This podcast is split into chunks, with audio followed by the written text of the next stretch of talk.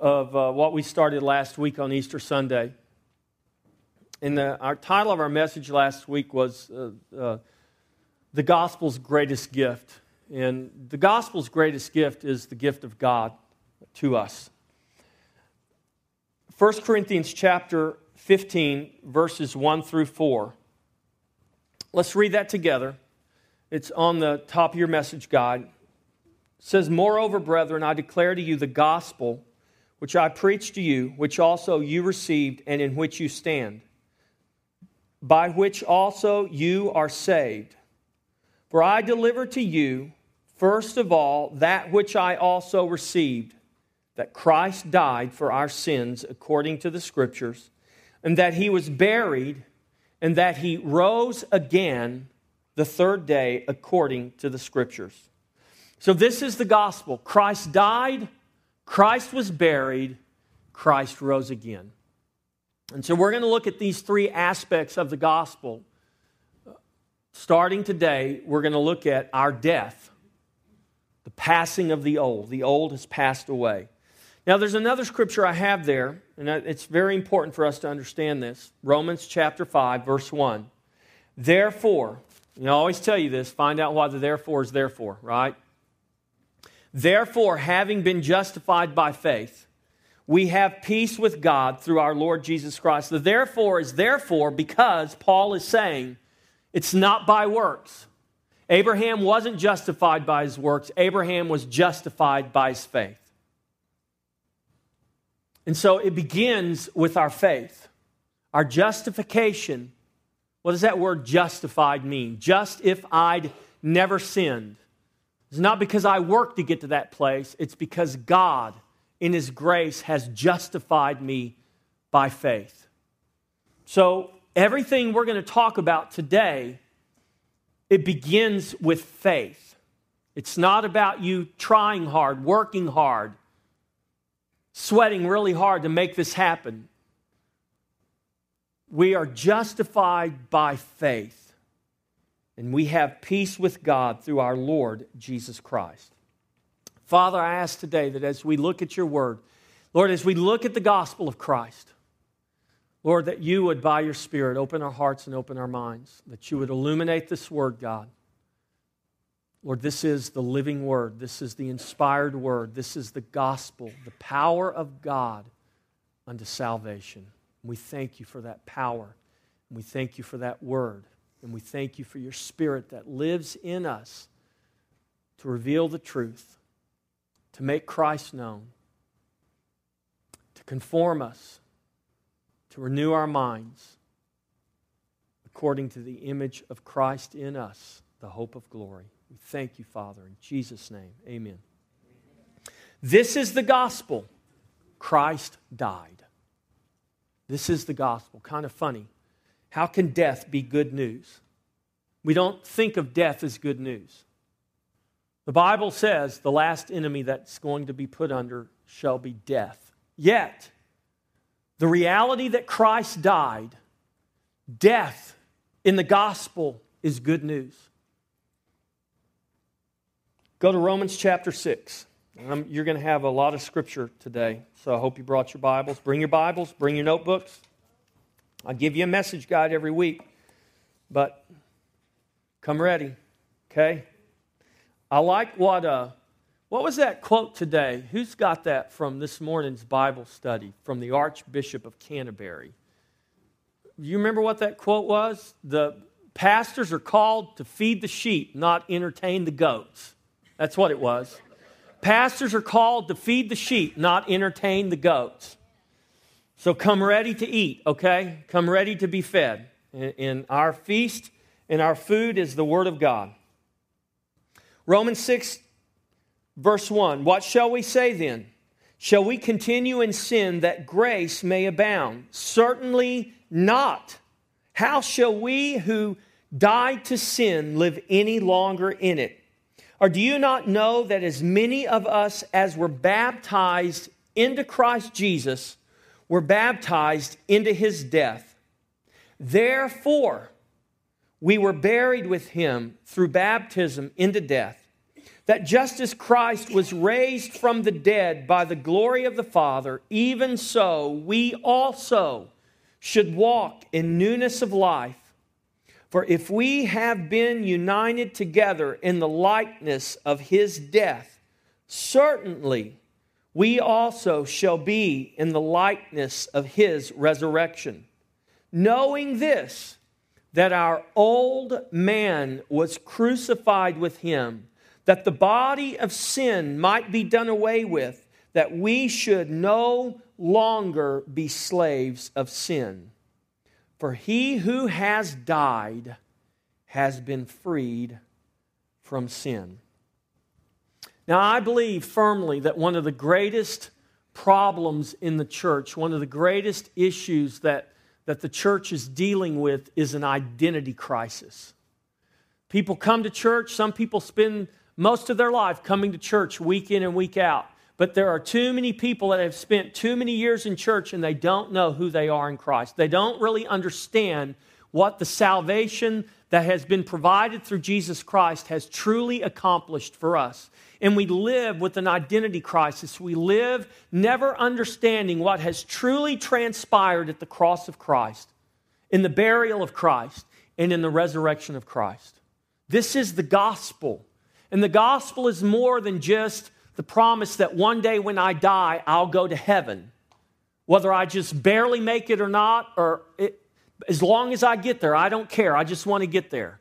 Uh, that's a, that's a gross misunderstanding of, of what has transpired in our salvation. And I have purpose to spend the rest of my life on this earth trying to correct that. This is what God has called his men and his women to preach the gospel. This is why the gospel must be preached. This is what the gospel is about. It is to give us a revelation of Jesus Christ and what has transpired in that salvation that is so great that God has provided for us. Amen. So here Paul is saying the old man was crucified. The good news for those who have been crucified with Christ is that the body of sin is done away with thus making us free from sin. And here's the principle found in verse 7 For he who has died has been freed from sin, because sin has no power over a dead man. He doesn't. So, this is the gospel. Christ died. Go to Galatians chapter 2, and we're going to be between Romans and we're going to kind of have our base in Romans, but so don't lose Romans and let's go to Galatians chapter 2, verse 19.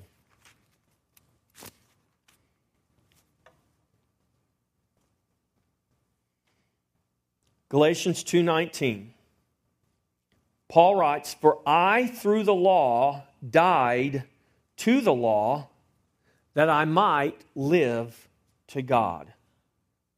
I through the law died to the law that I might live to God. Now, let me just give a shameless advertisement right now for the Not I But Christ Bible study because for all you people that are going through the Not I But Christ Bible study right now and those that have been through it, this, this is very familiar ground to you. The problem is, in a 45 minute period on a Sunday morning, we don't have time to, to, to really get into this is you can't just you can't become a disciple just by coming to church on sunday morning. Now, i'm not trying to put a guilt trip on you or anything okay? I'm really not but to feast on uh, what if you only ate on sunday mornings? What if the only meal you ever ate was sunday between 10 and 12 what do you think your life would be like if you only ate one time a week? You'd be kind of malnourished wouldn't you? Now, I don't know about you guys, but I eat a whole lot more than once a week, okay? Matter of fact, every time I get hungry, you'll find me foraging somewhere. Food is near. It's just what we do. But why is it that we approach, we look at our spiritual life and we approach our spiritual life differently?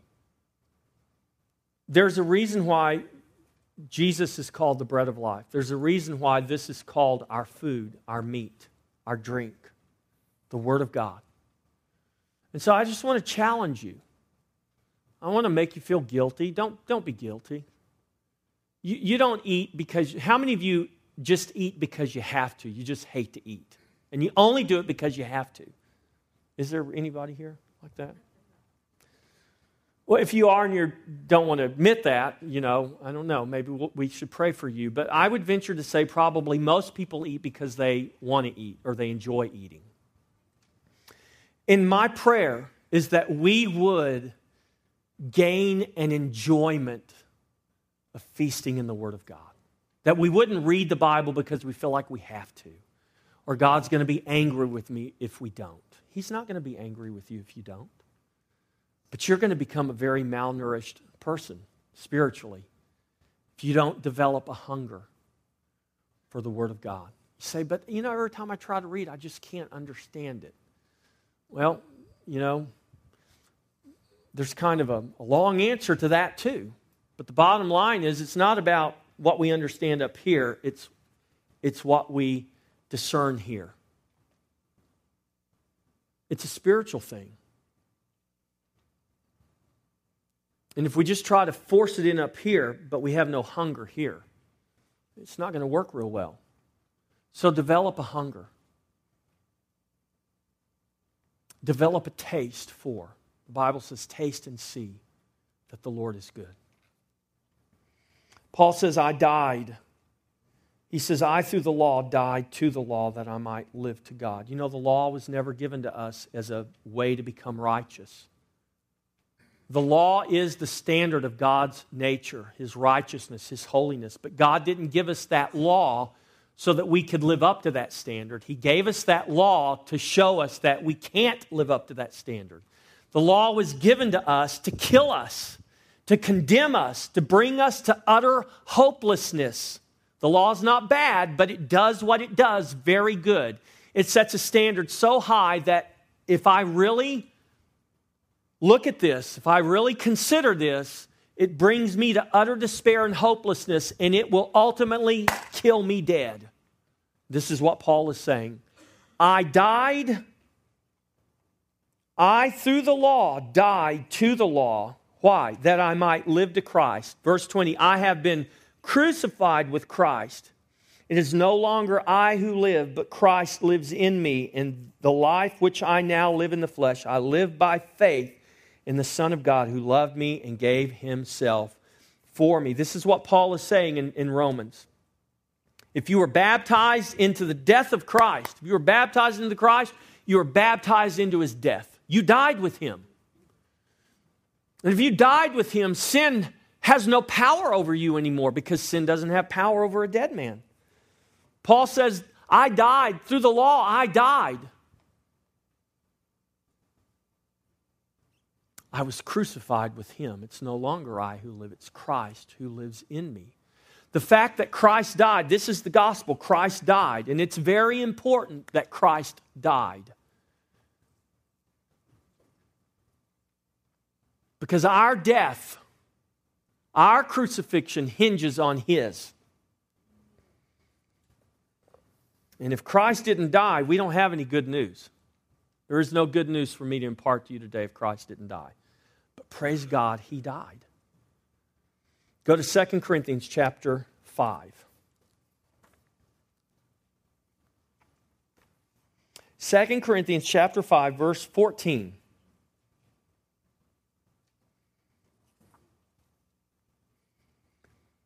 For the love of Christ compels us because we judge thus that if one, that is Christ, died for all, then all died. That's a truth right there. It's a very important truth. If one died, then all died. It's a very important truth, and we'll look at why this is an important truth in just a moment. Verse 15, and he died for all that those who live should live no longer for themselves, but for him who died for them and rose again. So we have those who died, we have one died for all, and all died, and we have those who live. So he's talking about death and life in the same breath here.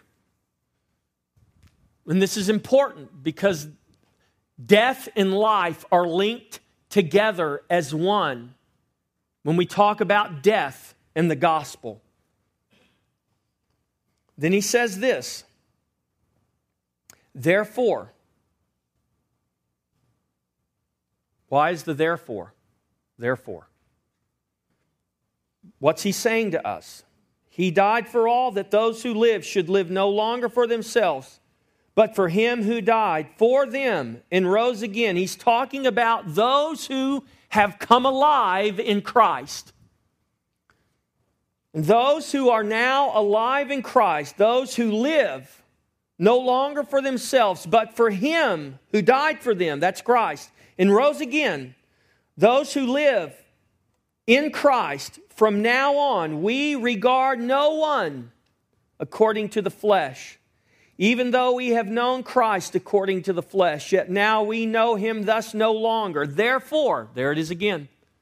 Therefore, because we know no man according to the flesh, because those who live, we don't regard them according to the flesh. Why? Because if anyone is in Christ, therefore, if anyone is in Christ, he is a new creation. What does that mean? Old things have passed away. Behold, all things have become new. So, those who are a new creation, in Christ, what does the Bible say? It says, The old things have passed away. Behold, some things have become new. Is that what it says? No, old things have passed away. Behold, all things have become new. So if I died with Christ and I'm raised with Christ, therefore, if any man be in Christ, he is a new creation. What's happened to the old? It passed away. Behold, all things have become new. This describes you if you are in Christ. Now, why is this important? Well, we're going to get to that over the next today and the next two weeks. So, in Christ, we are what? A new creation. So, the cross Listen, the cross brings about the crucifying of our flesh. What happens when, when someone's crucified? Do they come off the cross alive? Did Jesus come off the cross alive or was he dead when they, he came off that cross? He was dead. I, I don't know of anyone who was ever crucified and came off the cross alive. So if our flesh is crucified, what's the point of the crucifixion of our flesh? It is to do what to it? Huh. To kill it, to put it to death. So the cross brings about the crucifying of our flesh. The Bible calls the flesh also the body of sin. This is what Paul says in Romans. We, we have been delivered through Christ from what? From this body of sin. So the cross brings about the crucifying of our flesh, the body of sin, making way for what? A new creation. If any man be in Christ, how did I come to be in Christ? Well, I didn't get there but through the cross. So the cross brings about a new creation. Unless we experience his death in the cross, we cannot experience his life in his resurrection. There is no resurrection apart from the cross. There is no life apart from death. There is no new life. There is no new creation apart from the cross and our death and our crucifixion. Can't happen. Are you beginning to see why death, Christ died, is good news? It's good news, church.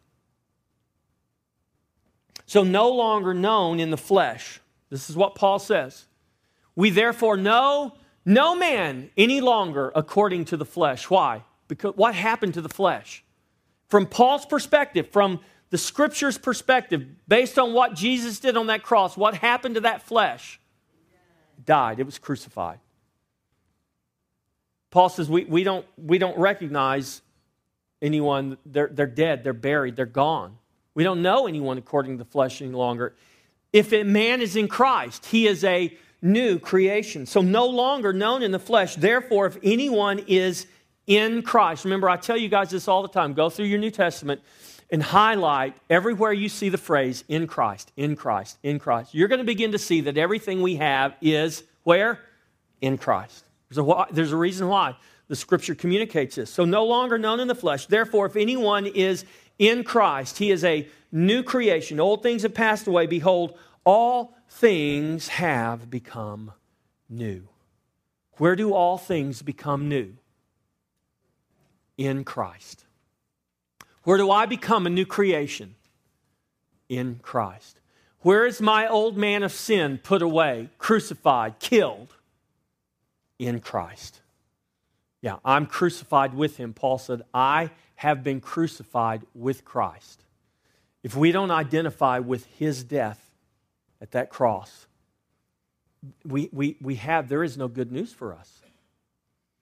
And so, how do we come to be in Christ? This is a question I'm asking. How do we come to be in Christ? Because it's an important question. Because if any man be in Christ, he's a new creation.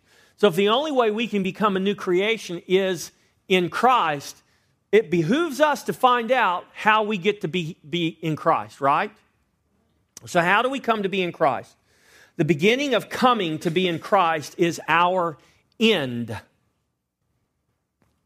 The beginning of coming to be in Christ is our end through our death in his cross.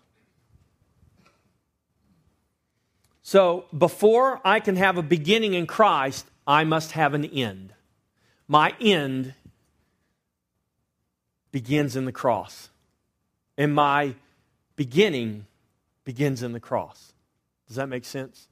Are you, are you tracking with me? I have to come to an end before I can have a new beginning.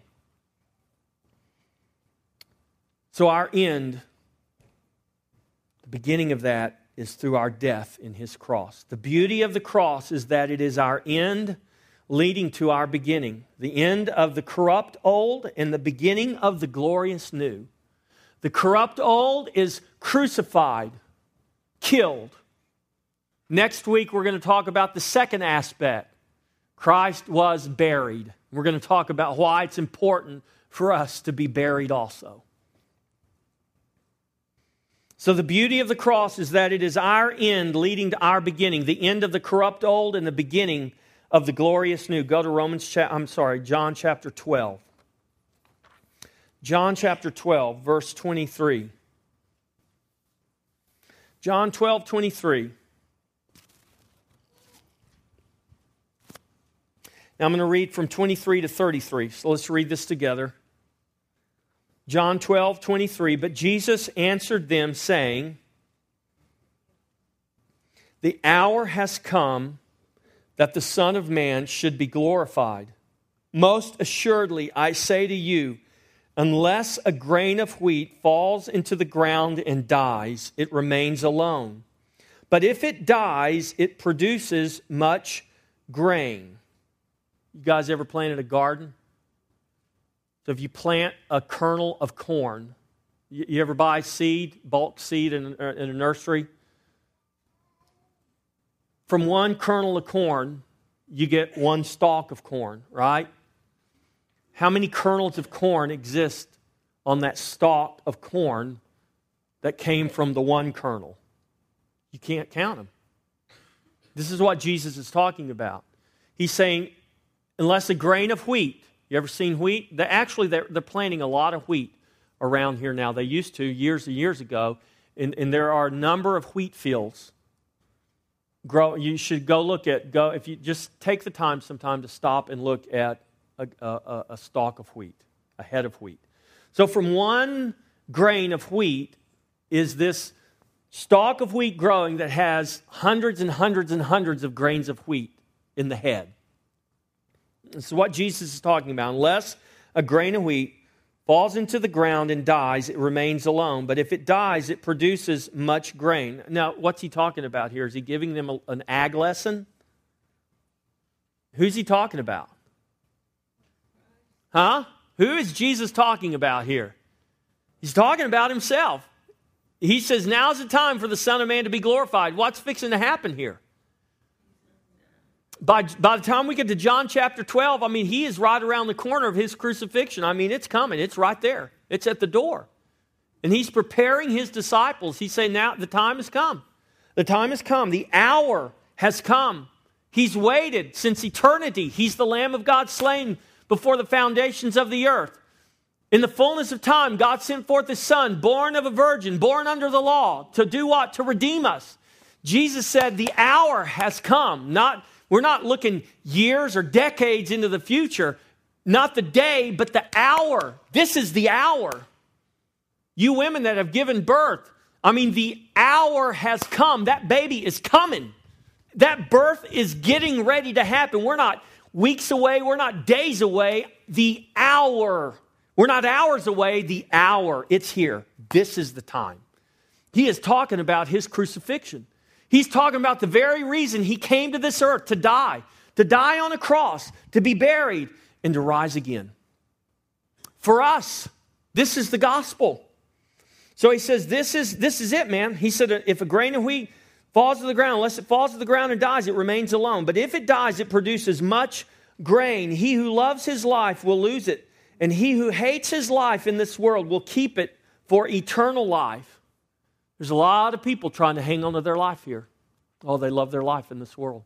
But I'm going to tell you what, there's, there's coming a day, I hope, when you will realize that your greatest desire is to shed this life in this world and to embrace the life that God has for you, which is the life of His Son.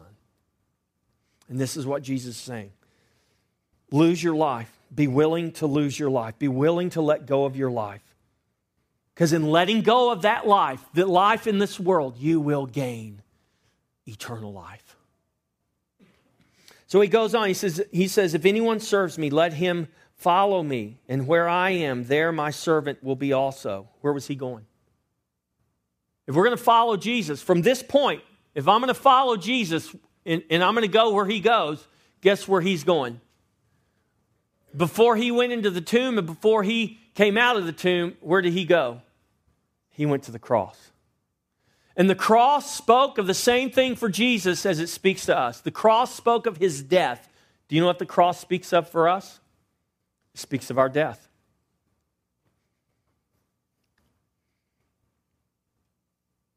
That where I am, my servant will be also. And if anyone serves me, him my Father will honor. My soul is troubled, and what shall I say? Father, save me from this hour. For this purpose I came to this hour. Father, glorify your name. Then a voice came from heaven saying, I have both glorified it and will glorify it again. Therefore, the people who stood by heard it and said that it had thundered. Others said, An angel has spoken to him. And Jesus answered and said, You're both wrong. Well, he didn't say that, maybe, but that's what he meant. He says, This voice did not come because of me, but for your sakes. In other words, I, I, God didn't, the Father didn't say that for my benefit, He said it for your benefit for those who have ears to hear. You notice some heard and some didn't hear. It's the same today. Some hear and some don't hear. Some see and some don't see. Now look at this, verse 31. Here's where I'm going to, right here. Now. Everybody say now. When is now? It's now. So when Jesus said now, was he talking about 2,000 years in the future? No. Now is now. Now is the judgment of this world now the ruler of this world will be cast out.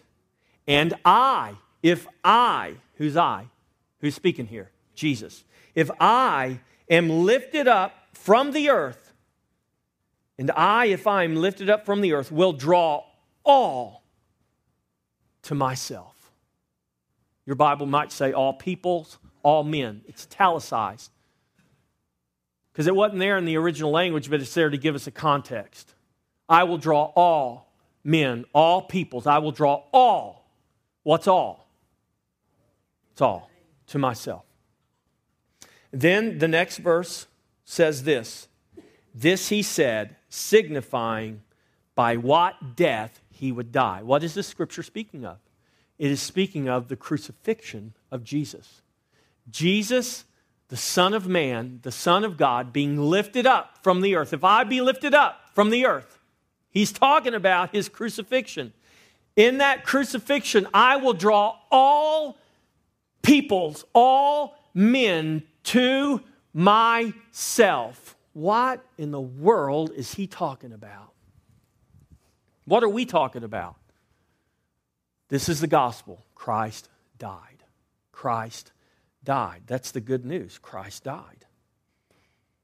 So in the cross, Christ judged the world. How do we know that? Because that's what Jesus said. Now is the judgment of this world. In the cross, Christ judged the world and executed in himself that judgment of death so that we could be crucified with him. If you're my servant, you will follow me and go where I go. If any man, Luke 9 23, if any man desires to be my disciple, let him take up the cross and follow me. If I take up a cross, where am I going? I'm going to my end, I'm going to my death. That's not bad news, that's good news. So, in the cross, Christ judged the world and executed in himself that judgment of death so that we could be crucified with him. And with that crucifixion comes the promise of what? What did Jesus say? If you're trying to hang on to your life in this world, you're going to lose it. But if you'll let go of your life, you will gain it for what? Eternal life. So, with the promise of being crucified with him is the promise of eternal life in him. Go to 1 Corinthians chapter 15. Now, Jesus said, If I be lifted up, I'll draw all men to myself. What is significant about that?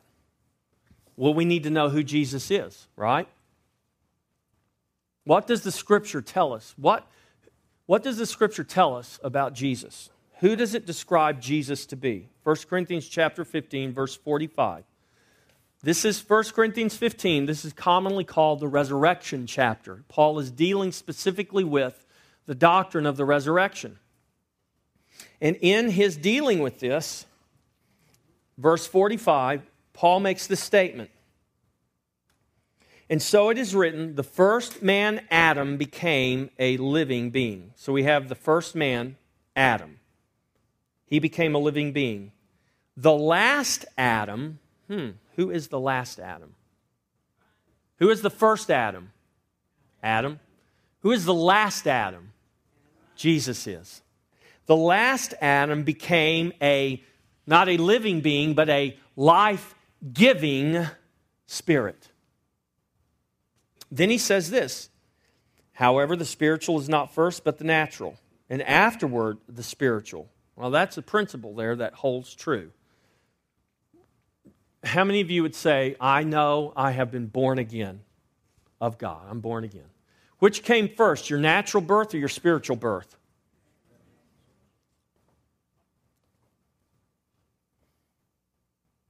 This is why Jesus said in John 3 3, you must be born again. Verse 47 The first man, who's that? Adam, was of the earth. Remember, God breathed life into that dirt and, and made him a man, a living being. Was of the earth, made of dust. The not the last man, but the second man. I wonder why he says second man. Have you ever noticed that? What does last signify? Is there any after the last? Are there any after the second? Oh, yeah. Jesus said, unless a grain of wheat falls into the ground and dies, it remains alone. But if it falls in the ground and dies, it does what? It multiplies. There's a reason why Jesus is called the last Adam. He is the last Adam. What's, what's the problem with Adam? How many of you here were born of Adam? Well, every hand in the house should go up right there. Because if you were born a natural birth and you're a natural human being, you were born of Adam. You, your daddy is the first man of the dust. and you bear the image and you bear the nature of that man, Adam. And what is the nature of Adam? Is it fallen? Oh, it's fallen. So we've got a problem, right? I'm a, I'm a natural man with a fallen nature. Can I become acceptable to God if I work really hard in my natural nature, bearing the image of my first daddy, Adam? No. Something's got to happen. Adam's got to come to an end. We need to kill Adam. And that's what God told him, right? You eat of this fruit, you will die. Well, God deferred the judgment, and He deferred it all the way to when Christ came, and Christ took in Himself the judgment promised to Adam. But He didn't just take it by Himself. He says, When I am lifted up, I will draw all to myself. I am the last Adam, and I'm going to draw all who are of Adam into me, and I'm going to bring an end to that man, to that fallen man. He was the last Adam, but he was the second man. Now, look what it says. The first man was the, the, the earth, second man is the Lord from heaven. As the man of dust, as was the man of dust, so are those who are made of dust. Well, that's all of us, right? And as is the heavenly man, so also are those who are heavenly. How do you become heavenly? You got to get in Christ. For by grace through faith you were saved, not of works, lest any man should boast. You don't get there by working hard, you get there by faith. This is why I read to you Romans 5 1. Therefore, we are justified by faith. Christ did the work at the cross. What we've got to do is by faith identify with that work. I've got to be crucified with him, I've got to be buried with him and understand what he has accomplished for me. So Christ is the last Adam in the second man. Christ crucified as the last Adam is the end of the first Adam or the first man. And as the second man, he is the beginning of a new man, or as Paul says in 2 Corinthians, the beginning of a new creation. The new man replacing the old. So at the cross, what Jesus did was replace Adam. He got rid of the first Adam, he became the last Adam. But at the same time, when he came up out of that tomb in resurrection power, he didn't come up as the last Adam, he came up as the second man. He was the grain of wheat that went into the ground and died, and now he will multiply after his own kind. So if you plant a corn seed, what kind of plant do you expect to get? A corn plant. When the second man was resurrected in power, did we get more of the, the first man or more of the fallen man? No, we got the second man multiplied.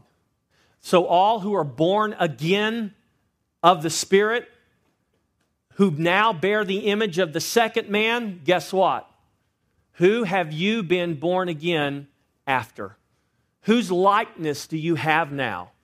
Your first daddy, Adam, the man of dust, or the second man, the Lord from heaven?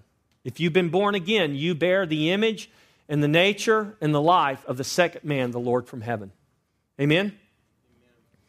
Do you see why it's imperative that you die with Christ? That you Paul says that you see yourself crucified with him, that you know that you have been crucified with him. Because if you have identified, if you've been buried with Christ, baptized with Christ into his death, then you shall be raised with him into his life. You went down as the old man Adam, the man of dust, but you came up as the second man, the Lord from heaven. You bear the image of the second man of the Lord from heaven. You don't have the nature of Adam any longer. You now have the nature of Christ, the life of Christ. You've been born again, Peter says, of an incorruptible seed. An incorruptible seed. So Christ crucified as Adam crucified in the end of the first man and his nature through the death of the cross. So, what does the cross do? The cross frees us through what? Through death. The cross is the door out of the old and into the new. Our death through the cross frees us from the old and makes possible our entrance into the new. Go to Romans chapter 7.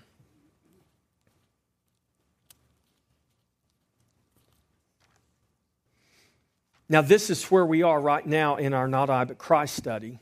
Tonight, as a matter of fact, we're going to talk about the story I'm getting ready to read to you. This section of Scripture from Romans chapter 7, verses 1 through 4.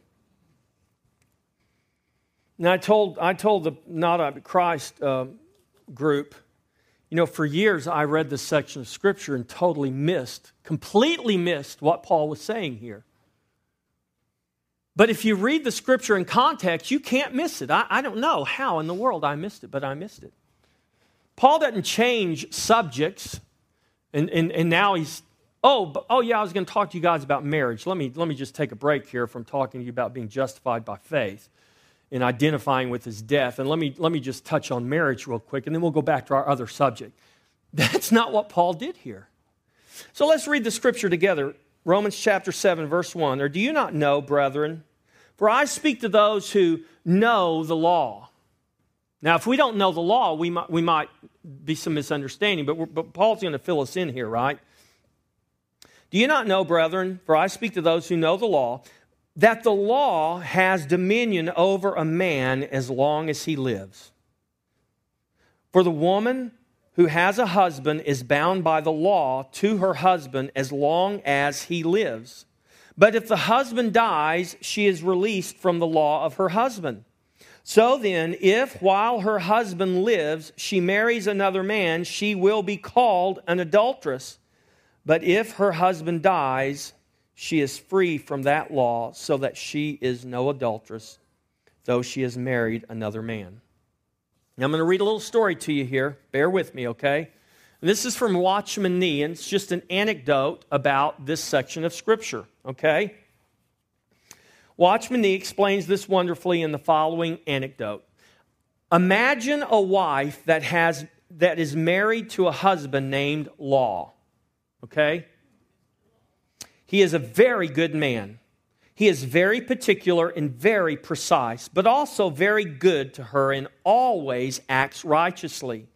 He is a perfectionist and is incredibly consistent, but he is very demanding and wants everything to be done perfectly. And yet, you can hardly blame him because everything he wants and expects from his wife is very good and perfectly legitimate. There is nothing wrong with the man and nothing wrong with his demands. Now, I'm going to tell you guys right now don't get any ideas, okay? Because you are not Mr. Law, okay? The problem lies with her. She is inconsistent and careless and weak. She wants to do what her husband desires, but has found their marriage to be incredibly frustrating because she is never able to do it. She knows she makes so many mistakes and knows that he has a right to demand these things of her, but that doesn't make it any easier to live with him. The two are a horrible match, and the woman is in terrible despair and frustration. What she really wants is to be married to another man she knows. She knows a man who is equally good and consistent and has the same requirements, but everything he expects of her, he also gives her the ability to do. Every weakness of her, he makes up for with his strength. Every failure of hers becomes a place for him to help her succeed. She knows that she is unable to change because she's been trying for so many years. If only she could marry this man who would help her become everything she knows she should be. But alas, she is bound to another. And the only way that she might be free from her covenant with him is if he dies, and he looks very healthy. Mr. Law is not going anywhere because the righteousness described by the law is not going anywhere. It is the eternal standard. What can she do? How can she be freed? Well, there is one thing that she forgot. It's true that death is the only way to sever this co- covenant, but she forgot that she could get out if she died. And this is exactly what Paul tells us in the very next verse in Romans 7 4. Therefore, my brethren, you also were made to die to the law through the body of Christ, so that you might be joined to another, to him who was raised from the dead, in order that we might bear fruit to God. Do you see it? You are the woman. The first husband is the law, and Christ is the second husband, and the fruit is the increase of Christ, the harvest of the seed. The law doesn't die because the righteous standard of God doesn't change. But when we die with Christ, we are no longer bound to it because we now come to share the life and nature of the very law giver himself. We have received the life of the one who is love and joy and peace and patience and goodness, the fruit of the Spirit. Against such there is no law. So, Paul uses marriage to teach us that we are that woman. And the first husband is the law. And Christ is this second husband. And the only way we can be freed from the works of the law, of trying to be justified by the deeds of the flesh, is to be crucified with him. And when we die with him in his death, he raises us up and we are joined to Him and we become married to another. We become married to the very lawgiver Himself. Hallelujah. You are crucified and set free through the body of Christ on the cross. In his death, you are freed to be married to another, to him who was raised from the dead, that we should bear fruit to God. Look at Romans 7 6. But now we have been delivered from the law, having died to what we were held by, so that we should serve in the newness of the Spirit and not in the oldness of the letter. Through the cross, you have been delivered from Adam through death. Now, through faith in Christ, you have been taken out of Adam and placed into Christ and the power of his endless life. Now, rather than living under the law and the power of the flesh, you can abide in Christ through the power of the Spirit and bring forth the nature and the fruit of Christ, which is the only acceptable life to the Father. Christ died. This is the gospel. This is the good news. Because unless Christ died, we cannot die. Without Christ being crucified, our death has no meaning. Our death is just simply a death. But when we are crucified with Christ, when we are baptized into his death, we are raised in his life. Through the cross, you were forgiven, but only in that you were crucified, in that you died with him so that you can walk in the newness of His life, free from the power of sinful flesh. This is good news. Amen. Now, next week, it's real important. I, I really want to encourage you guys to make all of these teachings because they build upon one another. And we can't talk about being crucified with Christ without talking about being buried with Christ and understanding what it means to have that old man, that sin man, put away, done away with. And this is what the burial speaks of. Amen? Let's all stand.